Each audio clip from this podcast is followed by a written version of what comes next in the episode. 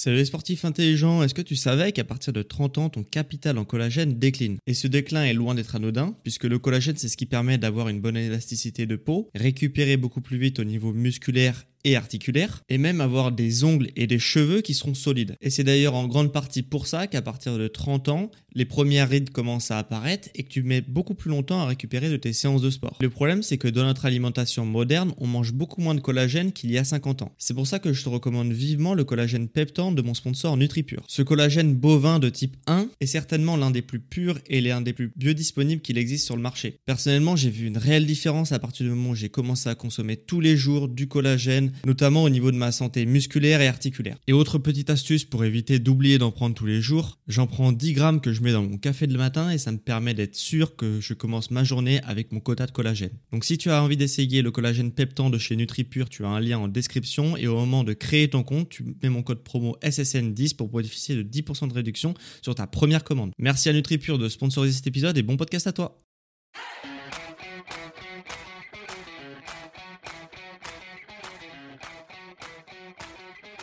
Ok, bienvenue à tous et bienvenue sur le podcast Sport Santé Nutrition. Je m'appelle Médéric, je suis coach sportif et tous les dimanches je te permets de te remettre en forme, de te transformer physiquement et personnellement grâce au sport et à la nutrition tout en de ta santé. Et aujourd'hui, j'ai envie de te faire un épisode de productivité, car en discutant avec mes élèves en coaching privé à distance, euh, ils me demandent parfois comment je fais moi pour trouver du temps pour m'entraîner, euh, de trouver le temps pour répondre à plusieurs dizaines de personnes en même temps, de faire des programmes perso, euh, de faire le temps, de trouver le temps pour trouver des idées de podcast et pour faire des podcasts toutes les semaines.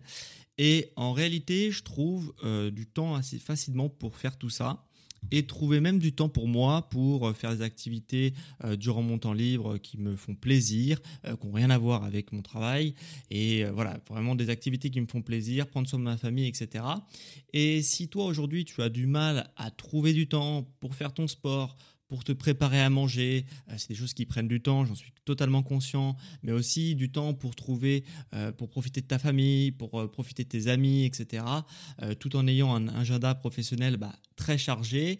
Eh bien, écoute bien cet épisode, puisque dans cet épisode, je vais essayer avec des méthodes de productivité que tu ne connais peut-être pas, de te faire gagner au moins une heure dans ta journée. En tout cas, ça va être le défi. Et j'espère qu'à l'issue de cet épisode, tu auras vraiment toutes les clés pour vraiment euh, reprendre le contrôle de ta vie. Petit disclaimer avant qu'on commence cet épisode. Évidemment que euh, le travail conditionne beaucoup de comment tu vas t'organiser dans une journée. J'en suis totalement conscient également. Euh, donc toutes les méthodes que je vais te présenter sont applicables que tu sois euh, salarié avec un boulot qui est très peu flexible et aussi à ton compte avec un boulot du coup qui est beaucoup plus flexible. Forcément, ça va être plus simple. Mais dans tous les cas, les techniques que je vais te présenter aujourd'hui, il y a toujours du bon à prendre, même si tu as un boulot qui est très peu flexible. Donc euh, donc, écoute bien jusqu'au bout, puisque je suis sûr que tu vas retenir au moins une technique que tu vas pouvoir appliquer dans ton quotidien pour gagner du temps et gagner au minimum une heure dans ta journée. Donc première chose, avant déjà de vouloir mieux gérer ton temps, il faut que quand tu te fixes sur une tâche, il faut que tu sois certain d'être concentré à 100% pour pouvoir réaliser cette tâche le plus rapidement possible. Je pense que tu as déjà fait l'expérience dans ta vie de, tu as une tâche qui normalement te prend peut-être 30 euh, minutes ou une heure, on va dire une heure, et au final cette tâche-là qui devrait te prendre une heure, te prend 2, 3, 4 heures. Pourquoi? Parce que quand tu te concentres sur cette tâche-là, ton esprit divague à droite et à gauche et au final, tu n'es pas focus sur cette tâche-là et ton esprit va divaguer et tu vas étaler cette tâche, étaler cette tâche, étaler cette tâche, alors qu'au final, tu avais euh, estimé à une heure à peu près en étant concentré euh, la réalisation et l'accomplissement de cette tâche-là. Donc pourquoi ça arrive? Évidemment parce que tu n'es pas concentré sur ta tâche. Et pourquoi tu n'es pas concentré sur ta tâche? Puisque tu n'as pas l'esprit libre. Euh, et tu n'as pas, on va dire, tu as une charge mentale qui pèse sur ton esprit et qui ne te permet pas d'être pleinement concentré sur, sur cette tâche-là. Comment on fait du coup pour euh, bah, avoir une charge mentale qui est beaucoup plus faible et du coup qui va te permettre d'être concentré beaucoup plus facilement et efficacement? Eh, eh bien tout simplement, je vais te donner une méthode euh, que j'ai appris donc qui s'appelle GTD de David Allen. Euh, la méthode en anglais, donc je préfère te dire en, français GTD. Hein, tu pourras trouver ça sur Google. en fait, c'est une méthode qui te permet justement de rester focus sur les tâches et de libérer un petit peu de clarté mentale, c'est qu'en fait, c'est un réflexe à prendre. que cet auteur t'explique dans son bouquin, c'est un réflexe à prendre, c'est de toujours noter les tâches que tu dois accomplir dans ta journée, que tu dois accomplir plus tard. Ok, ça c'est vraiment un réflexe à prendre systématiquement, c'est-à-dire de noter tout ce que tu dois faire plus tard. Et au début, ça peut paraître un peu euh, une perte de temps, puisque euh, par exemple, je sais pas moi, tu dois faire à manger, tu dois euh, vider la poubelle, enfin sortir la poubelle, tu dois faire ci, faire ça. Tu as pas forcément, tu te dis, j'ai pas forcément besoin de le noter. Mais en fait, en le notant, eh bien, ça va sortir de ton esprit et ça va, ça va t'empêcher que cette idée revienne pendant que tu es en train de te concentrer sur une autre tâche. Et, et je suis sûr que tu as déjà fait cette expérience-là et tu vois de quoi je parle. Et du coup, de le noter, ça te permet de vraiment de le sortir de ton esprit. Et c'est vraiment une méthode que j'utilise au quotidien, que j'ai appris il y a quelques années et que j'applique vraiment tout le temps, tout le temps, tout le temps, tout le temps. Euh, puisque bah, sinon, bah, rien que pour te faire ce podcast-là, tu vois, j'avais noté cette idée euh, dans un coin, euh, dans, dans, un carnet, etc.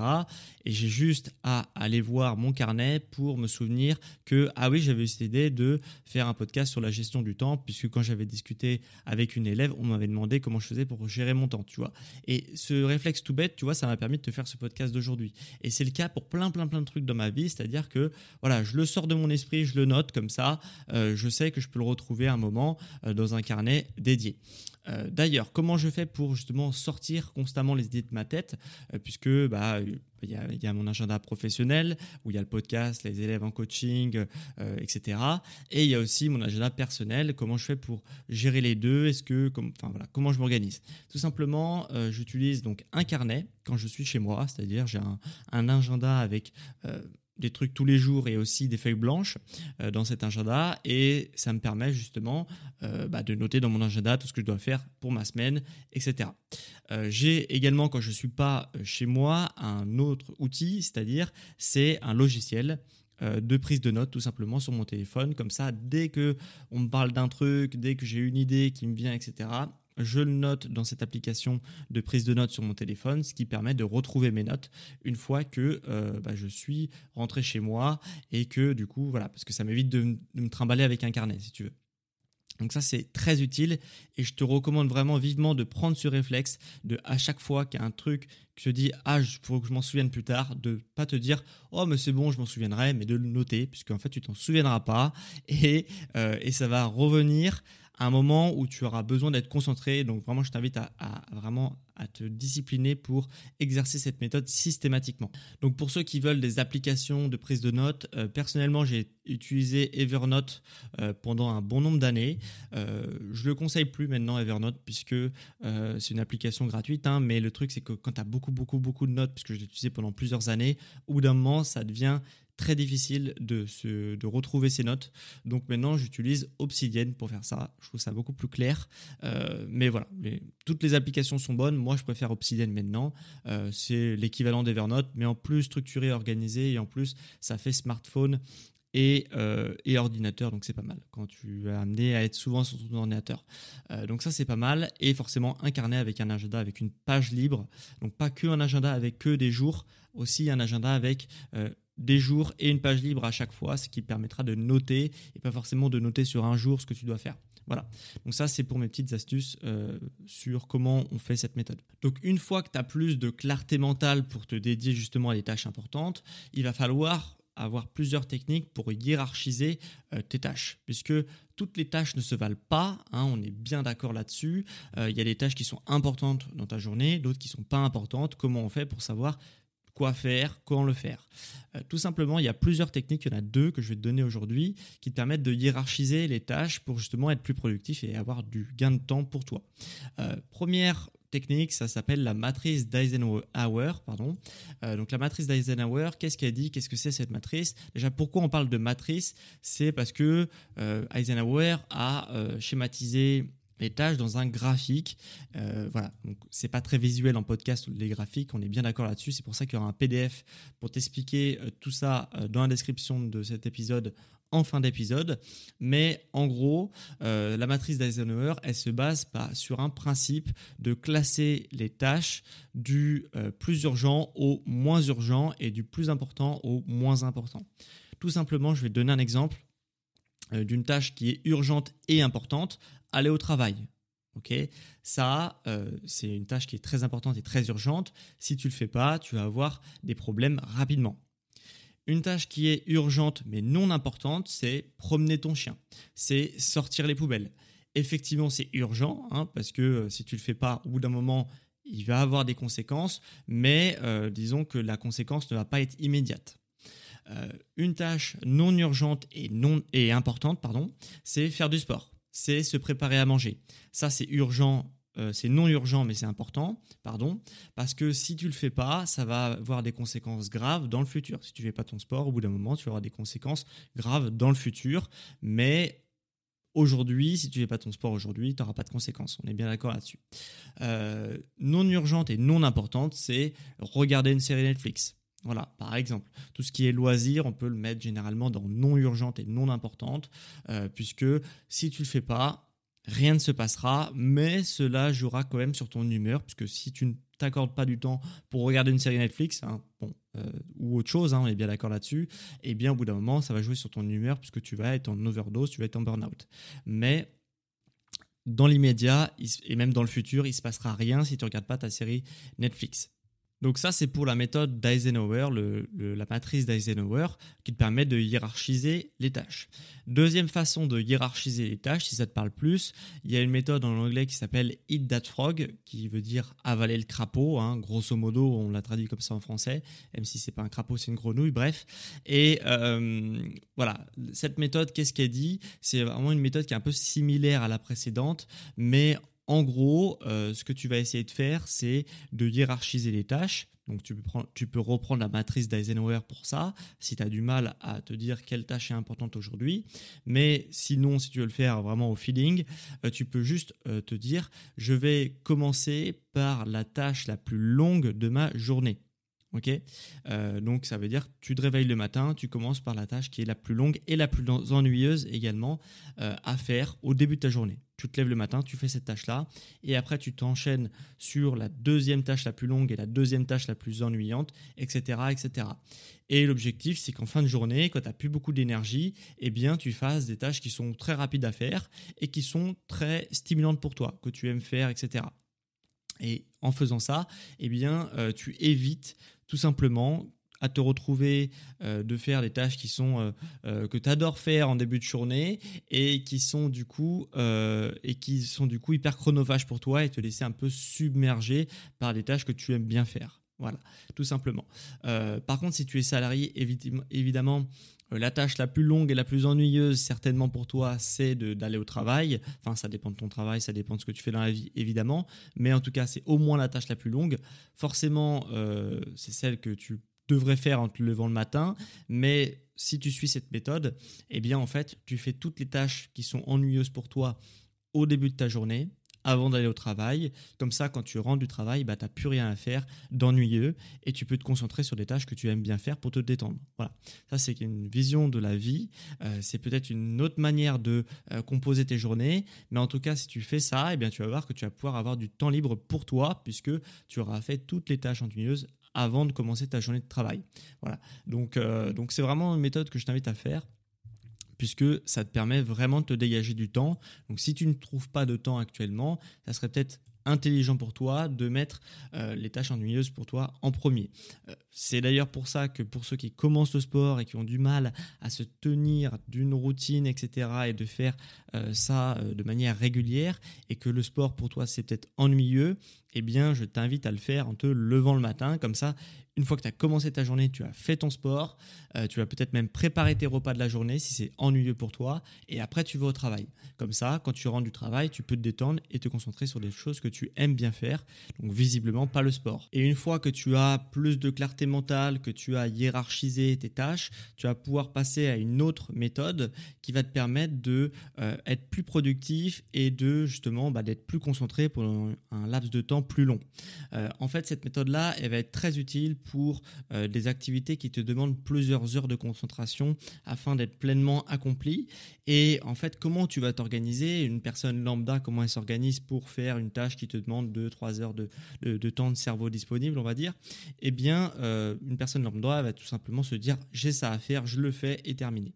Et bien souvent, ce qui va se passer, c'est qu'une tâche qui te prend 2-3 heures, comme on l'a vu, elle peut te prendre beaucoup plus parce que c'est difficile d'être concentré pendant 2-3 heures d'affilée. Et au lieu de faire ça, ce que tu vas faire, c'est que tu vas utiliser la technique relativement connue, mais peut-être que tu ne connais pas et que tu vas découvrir aujourd'hui, c'est la technique Pomodoro. La technique Pomodoro, euh, donc pour le nom, ça veut dire tomate en italien, en référence au minuteur de tomates de cuisine. Je ne sais pas si tu vois ces petits minuteurs euh, qu'on avait à l'ancienne. Enfin, ma mamie avait ça en tout cas à l'ancienne pour euh, la cuisine. Tu tournais un petit minuteur euh, d'une tomate et ça te faisait un temps voilà, pour la cuisine. Et du coup, en fait, l'inventeur de la méthode, donc Francesco Cirillo, l'utilisait quand il était étudiant pour se concentrer beaucoup plus efficacement parce qu'en fait, les minuteurs de cuisine, ils faisaient 25 minutes. Donc en fait, il tournait son minuteur de cuisine pendant au maximum, donc 25 minutes. Et quand ça sonne, il s'octroyait une pause de 5 minutes. Et en faisant ça systématiquement, il s'est aperçu qu'il était beaucoup plus concentré. Et depuis, ça a été quand même largement démontré par la science que ce type de méthode Pomodoro, donc 25, 5 minutes de pause, 25 minutes concentrées, 5 minutes de pause, bah c'est une des meilleures manières pour être concentré sur le long terme. Donc tu vas forcément enchaîner plusieurs blocs de 25 minutes hein, quand tu as une tâche qui est relativement longue à effectuer. Euh, et, voilà, en tout cas, c'est une excellente manière d'être concentré vraiment efficacement. Une variante de cette méthode est de faire 50 minutes concentrées. Ça, c'est vraiment, si tu as une très bonne concentration, tu peux te permettre de faire ça. 50 minutes concentrées, 10 minutes de relâchement. Voilà. Petite euh, chose, parce que c'est une méthode que j'applique au quotidien, encore une fois, hein, donc c'est pas, je te raconte pas des, bêtises, hein. toutes ces méthodes-là, je les applique vraiment au quotidien. Euh, et euh, en fait, je me suis aperçu que quand j'effectuais cette méthode Pomodoro pour les tâches longues, ce qui se passait, c'est que pendant les 5 minutes de pause, ce que je faisais 25-5 moi, eh bien, j'avais tendance à, à sortir mon téléphone et à me perdre un petit peu dans tout ce qui est vidéo YouTube, short, TikTok, euh, même répondre à des mails, etc. Et ça me, voilà, du coup, en fait, euh, je passais plus de 5 minutes à me détendre. Et c'était un, réel problème puisque des fois je pouvais vraiment passer un quart d'heure, 20 minutes, 30 minutes alors que j'avais prévu 5 minutes de pause. Donc depuis, ce que je m'inflige au quotidien, c'est euh, justement de ne pas sortir mon téléphone. Ce que je fais souvent, c'est que je vais m'étirer. Euh, je vais m'étirer un petit peu puisque comme je fais des tâches euh, où je suis devant mon clavier d'ordinateur, c'est relativement contraignant, notamment pour le dos. Donc, euh, je m'étire un petit peu. Ce que je fais aussi, c'est que je fais des exercices de, euh, pour éviter que mon œil fatigue. Hein. Il y a plein d'exercices qui existent pour ça, puisque je suis aussi beaucoup sur l'ordinateur quand je travaille. Enfin voilà, il y a pas mal de petites techniques que toi aussi tu pourrais peut-être expérimenter. Quand je suis vraiment très très focus euh, sur une tâche, ce que je fais pendant les 5 minutes de pause, c'est que je planifie mon bloc suivant de 25 minutes. Donc je me dis, bah, dans ces 25 prochaines minutes, j'essaye de faire ci, ça, ça, ça, ça. Voilà, c'est notre méthode qui existe. Mais en tout cas, la méthode Pomodoro, c'est vraiment très bien. Euh, donc, si tu as beaucoup de, tâches qui demandent beaucoup d'attention, de concentration pendant plusieurs heures, eh bien, fais cette méthode. Tu vas voir que tu auras normalement des meilleurs résultats. En tout cas, c'est testé et approuvé par moi et je te dis que c'est vraiment très bien. Et dernière technique que j'avais envie de te partager aujourd'hui, c'est vraiment une méthode de gestion du temps euh, vraiment très très globale que tu vas pouvoir combiner avec les différentes méthodes qu'on a vues aujourd'hui. C'est la méthode du time blocking. Méthode aussi assez connu, euh, que j'aime beaucoup, euh, que j'essaye de faire depuis quelques semaines. Donc euh, voilà, c'est relativement récent, hein, donc je ne vais pas me dire que je suis un expert dessus, mais je trouve qu'il y a plusieurs concepts intéressants dans cette méthode pour essayer justement de gagner du temps. Et il est vrai que ça fait quand même gagner beaucoup de temps.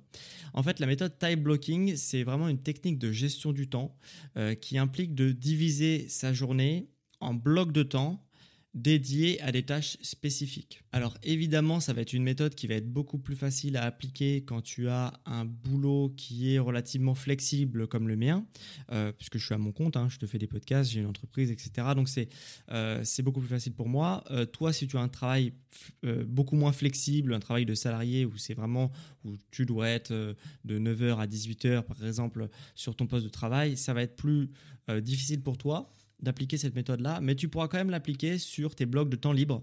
Donc, euh, si tu es comme moi avec un boulot flexible, tu peux le faire sur l'ensemble de ta journée. Si tu as un boulot qui est un peu plus rigide en termes de temps, eh bien, tu vas, organiser avec cette méthode ton temps libre pour vraiment euh, avoir ton, un temps libre qui soit plus efficace et plus productif. Dans les deux cas, tu vas pouvoir gagner du temps pour te dégager du temps, mais euh, effectivement, ça va être plus efficace quand tu as un boulot non, qui est plus flexible. Donc, comme je te l'ai dit, cette méthode, c'est vraiment considérer ta journée en bloc de temps. C'est-à-dire qu'au lieu de noter tout ce que tu as à faire dans une journée en to-do list, ce qui est déjà très bien, hein, mais euh, ce qui n'est pas parfait, eh bien, euh, tu vas justement noter dans ta journée, pas ta to-do list, mais ce que tu fais dans ta journée à tel moment de la journée. Exemple, euh, je me dis par exemple, je, au lieu de dire je vais faire, je dois checker mes mails, je dois répondre à mes mails, tu te dis je vais répondre à mes mails de 8h à 8h30 et de 16h à 17h. Voilà, ça c'est deux plages de temps de euh, réponse aux emails. Et hormis dans ces deux plages de temps-là, je ne m'occupe pas des emails. Je, vraiment, je laisse mes emails tomber sur ma boîte, sur ma boîte euh, mail et je ne les traite pas et je les traiterai dans la, plage de temps que j'ai décidé. Et tu vas faire exactement la même chose pour toutes les tâches de ta journée. Et ça, ça permet plusieurs choses qui sont assez importantes et impactantes dans ta journée, puisque en fait, Premièrement, tu évites qu'une tâche déborde sur une autre tâche que tu avais prévu de faire. Donc ça, première chose. Deuxième chose, tu évites de passer euh, d'une tâche à une autre, ce qui est très très énergivore pour ton cerveau, euh, parce que faire quatre sessions de réponse aux emails de 15 minutes, c'est pas du tout la même chose et c'est beaucoup moins efficace que de faire une session de réponse euh, d'une heure aux emails. Voilà. Euh, et, en plus, bien souvent, en te faisant par exemple quatre sessions dans un quart d'heure de, réponse aux emails, eh bien, ce qui va se passer, c'est que tu vas pas faire un quart d'heure. Tu vas pas avoir le temps effectivement de traiter tous tes emails qui tombent sur ta boîte mail en un quart d'heure, et du coup, tu vas prendre peut-être 20-25 minutes et tu vas le faire quatre fois. Alors que si tu le fais une session d'une heure, comme tu vas pas switcher d'une tâche à une autre, eh bien, euh, ton cerveau il va être hyper concentré sur la tâche que tu lui, fais, tu lui demandes de faire, puisqu'il n'aura qu'une seule tâche à effectuer et il n'aura pas fait une tâche différente avant et après, ce qui fait que bah, en une heure, tu vas pouvoir répondre à tous tes emails là où ça t'aurait pris pour la même quantité de travail une heure et demie, deux heures. Voilà. Donc c'est très important de, de, fonctionner comme ça, en time blocking, en plage de temps, et ça t'empêche de switcher d'une tâche à une autre. Et deuxième chose euh, que ça, enfin troisième chose que ça te, permet cette méthode, c'est que tu optimises ce qu'on appelle la loi de Parkinson. Qu'est-ce que c'est que cette loi de Parkinson? En fait, c'est une loi qui dit que plus on, donne du temps à une personne pour faire une tâche, plus elle va prendre tout le temps imparti pour réaliser cette tâche-là. Euh, en d'autres termes, euh, si je te demande par exemple de faire un résumé de cet épisode, je te demande trois heures pour faire un résumé dès l'épisode que tu viens d'écouter. Bah, ce sera peut-être un défi pour toi, mais en trois heures, tu vas le réaliser. ok? Et ça va te prendre trois heures. Tu vas faire un truc qui va être très bien, mais qui va te prendre trois heures. Si je te demande en une demi-heure de faire un résumé de cet épisode, bah, tu vas trouver des stratégies parce que le temps est relativement court, donc tu vas, tu vas essayer de trouver des stratégies pour qu'en en 30 minutes, eh bien, tu es un résultat convenable du résumé de cet épisode que tu es en train d'écouter. Et en fait, dans les deux cas, euh, le résultat va être similaire entre quelqu'un qui aura passé 3 heures sur une tâche et 30 minutes sur une tâche. Donc euh, ça, c'est une méthode qui peut paraître un peu contre-intuitive euh, parce que tu te dis, bah non, forcément, le gars qui a passé 3 heures, il aura forcément un autre résultat, mais ça a été encore une fois largement observé par la science. Tu tapes loi Parkinson sur Internet, tu verras bien. Et, et en fait, on il y a un, réflexe humain, c'est d'étaler les tâches sur l'ensemble du temps qui est imparti. Donc euh, généralement, on t'octroie trop de temps pour les tâches et du coup bah tu étales cette tâche sur le temps qui t'est imparti et au final tu n'es pas très productif pendant ce temps-là. Et la dernière étape du time blocking, donc une fois que tu as listé les tâches, que tu as défini la plage horaire euh, pour tes tâches, eh bien ce que tu vas faire c'est que tu vas mettre les tâches qui te demandent le plus de concentration en premier et les tâches qui te demandent le moins de concentration en dernier. Euh, si ton emploi du temps est relativement flexible, euh, je veux émettre une petite suggestion à cette règle que je viens de te donner, donc du plus, euh, de plus de concentration au moins de concentration. ce que tu dois faire, c'est justement de, de mettre les tâches qui te demandent le moins de concentration, pas forcément en dernier, mais après manger. Pourquoi? Parce qu'après manger, eh bien, tu as une baisse de concentration naturelle due au fait que tu viens de manger, donc ton corps est en train de digérer, donc il n'a pas toutes les ressources disponible pour être concentré. Donc après manger, c'est vraiment bien euh, de euh, justement de, mettre des tâches avec très peu de valeur ajoutée, très peu de concentration. Et du coup, euh, c'est comme ça que tu devrais t'organiser puisque c'est dans ce créneau-là de, de, je sais pas à quelle heure tu manges, mais si tu manges à 13h, on va dire, de 14h à 16h, tu vas pas du tout être concentré, tu vas avoir vraiment des difficultés pour ça. Donc, mets des tâches qui te demandent très peu de, concentration à ce niveau-là. Donc voilà pour les 5 méthodes que j'avais envie de te présenter aujourd'hui pour te faire gagner au minimum une heure dans ta journée, surtout si tu as un boulot flexible, mais même si tu n'as pas un boulot flexible, je suis prêt à parier pour que bien souvent, les tâches que tu as à faire dans ta journée s'étalent sur d'autres tâches et que au final tu avais prévu plein de trucs et au final tu, à la fin de ta journée tu te dis j'ai l'impression d'avoir rien foutu aujourd'hui alors que j'ai fait que d'être à droite et à gauche. Donc j'espère que tu vas pouvoir appliquer ces méthodes que je t'ai données euh, et pour t'aider à appliquer ces méthodes là il y a un petit PDF qui est disponible gratuitement en description. Tu as juste à cliquer sur le lien en description et euh, justement à te laisser guider et tu trouveras normalement le PDF. Hein. Donc c'est dans en description, tu cliques sur PDF, tu te rends sur l'épisode du jour, tu télécharges le PDF et c'est bon. Donc, euh, donc voilà, donc tu le trouveras si tu es un petit peu motivé pour le récupérer ce PDF. Dans cet épisode, du coup, tu as appris à te concentrer pleinement. Comment on fait pour se concentrer pleinement? C'est euh, écrire déjà tout ce que tu as à penser plus tard. Tu l'écris quelque part, soit dans une application de notes, soit dans un carnet si tu es chez toi. Euh, deuxièmement, donc ça c'est une habitude à prendre. Je t'ai parler aussi des deux méthodes pour hiérarchiser les tâches, donc avec la matrice d'Eisenhower et la méthode d'avaler le crapaud pour repérer les tâches qui sont importantes dans ta journée et celles qui ne sont pas importantes. Je t'aurais aussi fait découvrir, j'espère, la méthode Pomodoro hein, qui te permet euh, de diviser une tâche qui est compliquée, qui te demande longtemps en plusieurs blocs de 25 minutes pour toujours rester concentré pendant ta journée. Et euh, dernière méthode, donc là c'est vraiment une méthode de gestion du temps, la méthode du time blocking pour euh, vraiment organiser ta journée en fonction de ton niveau d'énergie et en fonction des tâches que tu as besoin de réaliser. Donc euh, encore une fois, si tu veux tester ces différentes méthodes, je t'invite vivement à télécharger le PDF disponible gratuitement en description. Donc bah, si ça t'a plu cet épisode, eh bien je t'invite à mettre un avis sur mon podcast, sur mon émission de manière générale. tu peux mettre un avis que tu sois sur Apple Podcast ou sur Spotify, tu peux écrire un avis. C'est d'ailleurs ce qu'a fait Hélène euh, W sur Apple Podcast la semaine dernière qui m'a mis excellent format, podcast enrichissant. Merci pour tous ces conseils. Donc merci à toi Hélène euh, W de m'avoir euh, bah, écrit un avis sur la plateforme Apple Podcast. donc le fait d'écrire un avis est uniquement disponible sur Apple Podcast. Par contre, sur Spotify, tu peux aussi répondre à la question de la semaine. Et cette semaine, je te pose une petite question que tu peux répondre dans l'onglet adéquat chez Spotify. Euh, et cette semaine, j'aimerais que tu répondes à cette question. Quelle méthode, toi, tu utilises pour euh, bah, gagner du temps dans ton quotidien? Donc, dis-moi la fameuse méthode que tu utilises. Euh, ça m'intéresse vraiment et ça pourra d'ailleurs m'inspirer pour tester cette méthode dans les prochains jours. Donc, n'hésite pas à nous le partager dans l'onglet chez Spotify. Et dernière chose avant qu'on pour ceux qui veulent se faire accompagner dans leur transformation physique et enfin avoir le physique qu'ils méritent, eh bien, euh, c'est possible de te faire coacher par mes soins en privé. Euh, et ça, ça se passe en description. En description, tu as tous les liens euh, vers mes offres d'accompagnement. Il y aura forcément une offre d'accompagnement qui te conviendra parfaitement.